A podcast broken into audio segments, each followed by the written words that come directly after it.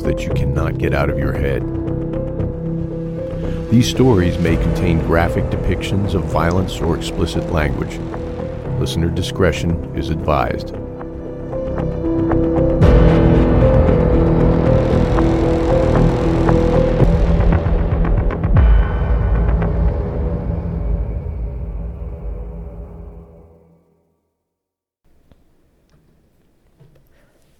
I pulled up to the beach house, and the weight of the last 18 months finally started to lift.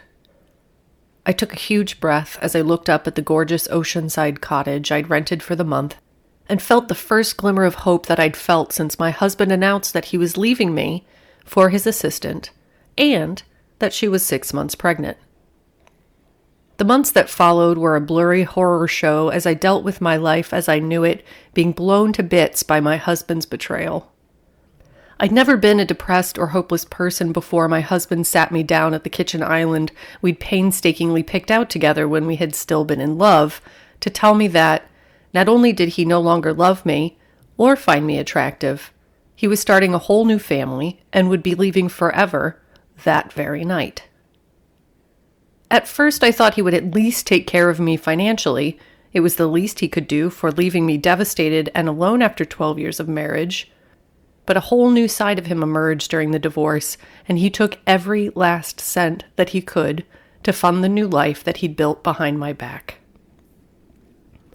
Luckily, the judge awarded me the house, which I immediately put on the market and sold for a significant amount more than we'd paid for it. It wasn't enough to live off of forever, but it was enough for me to quit my job and take a year to travel, starting with an extended stay on my favorite beach in Maine. As I pulled my suitcase from the trunk of my rented car, I felt a weak smile creeping onto my face, and I liked the way that it felt. I felt excited to spend time in the town that held so many of my favorite childhood memories, and even more excited to plot out the next phase of my adventure, thinking maybe I'd go abroad to Indonesia or Australia and get as far away as I could physically get from my bastard of an ex husband, his heartless new wife, and their demon spawn. I brought my bag up to the house, and the smell of fresh baked bread and sea air wafted over me as I opened the front door. There was a basket of welcome pastries and a bottle of wine waiting for me in the middle of the dining room table, and I dropped my bag in the middle of the floor and opened the bottle as the thrill of being able to do whatever I wanted to do without regard for another person started to wash over me. It was two o'clock in the afternoon, and if I wanted to get wine drunk in broad daylight, I would. I sipped my wine as I toured the house, making a mental note of which room I should sleep in just in case I got too drunk to figure it out later. I pulled open all of the curtains on the massive windows as wide as I could so that all I could see in every direction was the sea raging below me. I'd booked the cottage because it was walking distance to downtown and all of the shops and ice cream parlors I had been obsessed with as a child, and I was excited to go exploring and see what was still there after 20 years. But that could wait until the next day. I decided that that afternoon I would put on some music, throw back the rest of the wine, and enjoy reconnecting with myself, with the me that I had lost track of as I put my husband's needs first, and then supported him while he built his business, and then picked up the pieces when he threw a grenade into the life he'd said he'd wanted, but then ultimately abandoned. I wandered around the grounds for the rest of the afternoon, the bottle of wine in one hand and my glass in the other, taking in the beauty and majesty of my surroundings and allowing myself to get more and more excited about the adventures in front of me. The world was so much bigger than my problems, and it was exhilarating to remember that.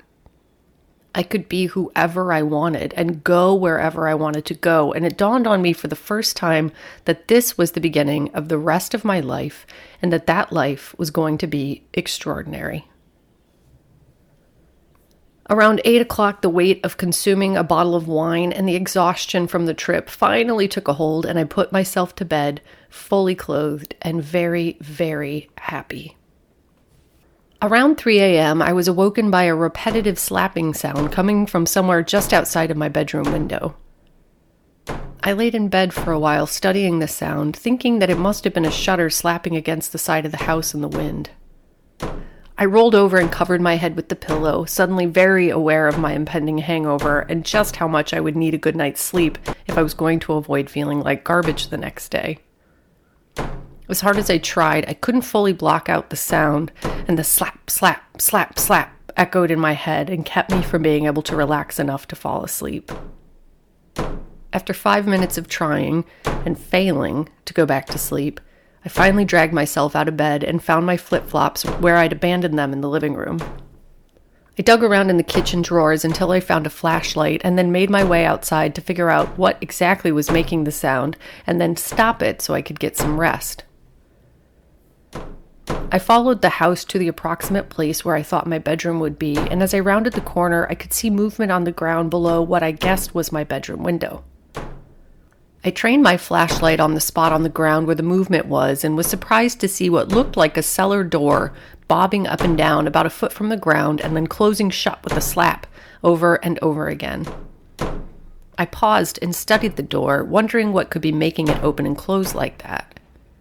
There was relatively little wind blowing, so it didn't seem likely that the wind had caught it and was making it flap in place.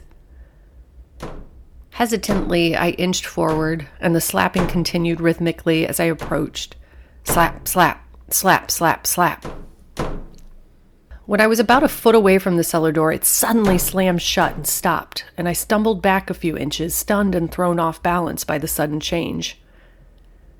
Just as I caught my breath and started to inch forward again, the door opened and then slammed shut, followed by more opening and closing even faster and more furiously than it had before. Slap, slap, slap, slap, slap, slap. I scanned the ground and spotted a thick branch nearby, and before I could lose my courage, I snatched it off the ground, rushed toward the door, slammed it shut with my foot, and then wedged the branch under the thick metal handles used to pull it open. I took several steps back, trying to catch my breath as I studied the door for more movement, but there was none. I waited for several minutes, and when I was confident I'd trapped whatever was making the racket, I turned to go back into the house. Just as I started to walk away, I heard a long, slow scratching sound along the length of the door. I paused again to listen, and the long scratching sound was followed by a series of short, more concentrated scratches, the sound of someone trying to get out of the cellar.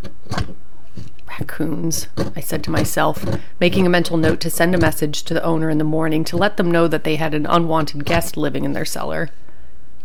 I went back in the house, double checked that all of the doors and windows were secured so that if the raccoon had a family, they wouldn't come inside to seek their revenge for imprisoning their family member, and then put myself back to bed. It didn't take me long to fall back into a deep, luxurious sleep. I woke up very early the next morning, a little dried out, but otherwise feeling pretty good for someone who had only had wine for dinner the night before. My stomach growled to remind me of that fact, and I went into the kitchen to survey the basket of pastries and canisters of coffee the host had left me. I watched the sun come up over the ocean from the back deck, and once it was late enough in the morning that I knew the shops would be opening, I showered and then got ready to explore the town. It was a perfect early summer day, and I walked the half of a mile into the village, enjoying the distinct smell of salt in the air and the sound of the waves crashing on the rocks below. The town was almost exactly the same as I'd remembered it from 20 years before, and the same wood shingled shops still lined the small streets. I never particularly liked saltwater taffy, but I stopped in to sample a piece for old time's sake and then browsed the clothes being sold by a local designer next door. I had a beautiful lunch in the family owned restaurant that we'd eaten at when I was a kid, followed by a glass of wine on the deck of a bar that overlooked the ocean. I started to feel the effects of my interrupted sleep around 3 p.m. and decided to walk home for a nap before dinner. I took my time to leave the town, peeking in windows as I went to see if there was anything I just couldn't live without. My mind drifted back to my old life and my now ex husband, and for the first time in a long time, the memories didn't gut me and send me into a spiral of shame and regret. In fact, I realized with a smile, I didn't feel bad at all. There was a dull ache from being treated so poorly, but as I reflected back, I started to see my ex in a new light. He'd been so full of energy and so very funny when we'd first met. He was always planning adventures for us and pushing me to try new things that I wouldn't have otherwise. He was the one who convinced me to take a chance and buy a fixer upper, and we had had so much fun bringing it back to life together. But as the years wore on and he worked long hours to build his business, he laughed less and had less energy for adventure, and all of the responsibilities that come with owning a 100 year old home started to heap onto my plate on top of my own career responsibilities. I realized for the first time that I was still in love with the man I'd met just after college, but that man had moved out a long time ago, and I'd never noticed that a new man had taken his place without me realizing it. Not only had I taken over the responsibility of caring for our property and working full time to support us both financially as his business floundered in the early years, I also took over the role of planning spontaneous events for us to enjoy together and reading books to have interesting and relevant things to bring up over dinner and went out of my way to stay fit and fashionable to impress his peers at the endless networking events we attended. Fuck him, I whispered and suddenly stopped and turned to face the sea. I had still been wearing my wedding ring because I hadn't quite been ready to close that chapter of my life. But without thinking about it, I pulled the ring off of my finger and tossed it over the cliff and into the raging waters below. As soon as the ring hit the water, I let out a loud cackle that was a mixture of pure joy and pain, and I took a few minutes to breathe in the fresh air and replace the air in my lungs that I'd carried with me from my old life with the air of my new life. A life that was all mine and would be lived on my terms and my terms alone. I decided I'd take myself out to a nice dinner that night to celebrate and was excited to wear the beautiful new necklace I'd picked up that afternoon with my favorite summer dress. I took one last deep breath and then turned to head home. About halfway between town and my cottage, I was snapped out of my happy fog when I spotted a small child sitting with their back to me on the side of the road.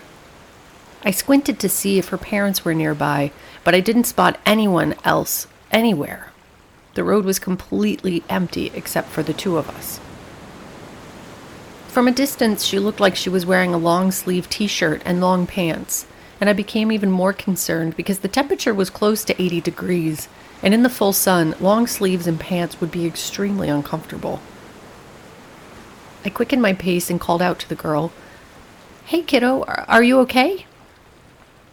She didn't look back or give any indication that she'd heard me, and I paused to look over the side of the cliff to see if her parents were maybe on the beach below, but there was just a steep drop off to the ocean crashing on the giant rocks, and no path or beach where they could have been looking for her. I looked around again, hoping to see a person rushing toward us, panicked that their child was playing in the dirt on the side of the road, but there was still no one but me and the child anywhere in sight. My hair stood on end as I realized that there was something wrong but I didn't have a choice but to approach the little girl and figure out what she was doing there. I couldn't leave her alone, knowing she could get hit by a car blindly driving too fast around the nearby bend in the road, or that some adult with bad intentions could find her there and take advantage of the lost and vulnerable girl. I took a deep breath, shoved my fear down, and approached her cautiously, constantly scanning the area around us for any sign of danger. Sweetie, are you okay? I asked again when I was a handful of feet away. I paused to listen and could hear a faint scratching sound as she arranged something in the gravel in front of her. Hey there, is everything all right? I said even louder and took another step toward her. I turned in a circle to make sure there was no one behind me, and when I turned back, the girl was still hunched over and focused on the ground in front of her, her shoulders moving slightly as she worked on whatever had such a strong hold on her attention. As I slowly closed the gap between me and the child, my heart started to race and panic started to balloon in my chest. Hi, sweetie, I said weakly when I was just a foot behind her.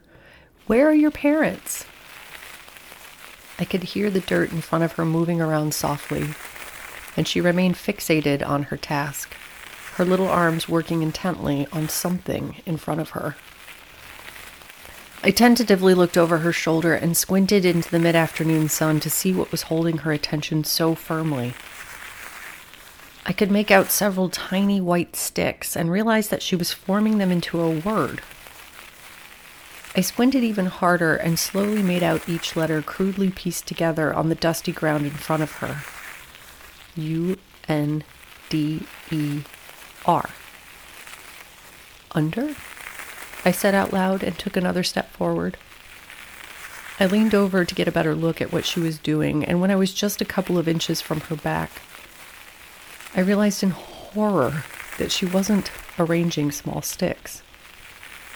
This small child, who was alone on the side of the road, had written the word under in tiny bones. I blinked a couple of times to make sure I was seeing what I was seeing and started to extend my hand to pull her back from the bones, knowing they could give her an awful infection if the animal they came from had died recently. Just before my hand made contact with her shoulder, I got close enough to see that she wasn't actually arranging the bones with her hands because she didn't have any hands. Poking out from the ends of her long sleeves were jagged flaps of skin with her arm bone protruding from the middle. She was slowly pushing the tiny bones on the ground into place with the round end of her arm bone, and the horrifying thought flashed through my mind that the tiny bones on the ground looked like they could have previously been connected to make up a child's hands. I pulled my hand back and reeled in place for a moment, trying to make sense of what I was seeing and trying to decide what to do. My instinct was to run, but I was frozen with fear, and I could feel my mind on the verge of splitting from what I had stumbled upon deep roaring sound filled my head, and I couldn't tell if the sound of the ocean had somehow gotten louder or the beastly noise was coming from inside of me. My heart filled with a deep ache for the little girl that was immediately overcome by a searing terror as I could just make out a tiny, sinister laugh coming from the direction of the child. I managed to catch my breath, and just before I was able to turn and run, I felt a small set of teeth clamping onto my ankle, and the world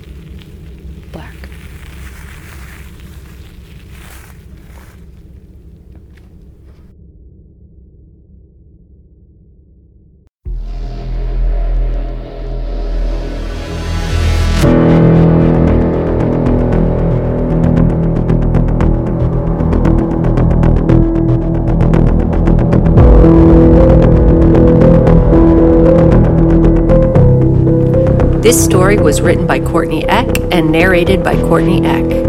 For more scary stories that you cannot get out of your head, please join our Patreon at patreon slash please leave pod. Please follow Please Leave on Facebook, Instagram, and Twitter at Please Leave Pod. Our email is pleaseleavepod at gmail.com and our website is pleaseleavepod.com. This has been a Two Penguins media production.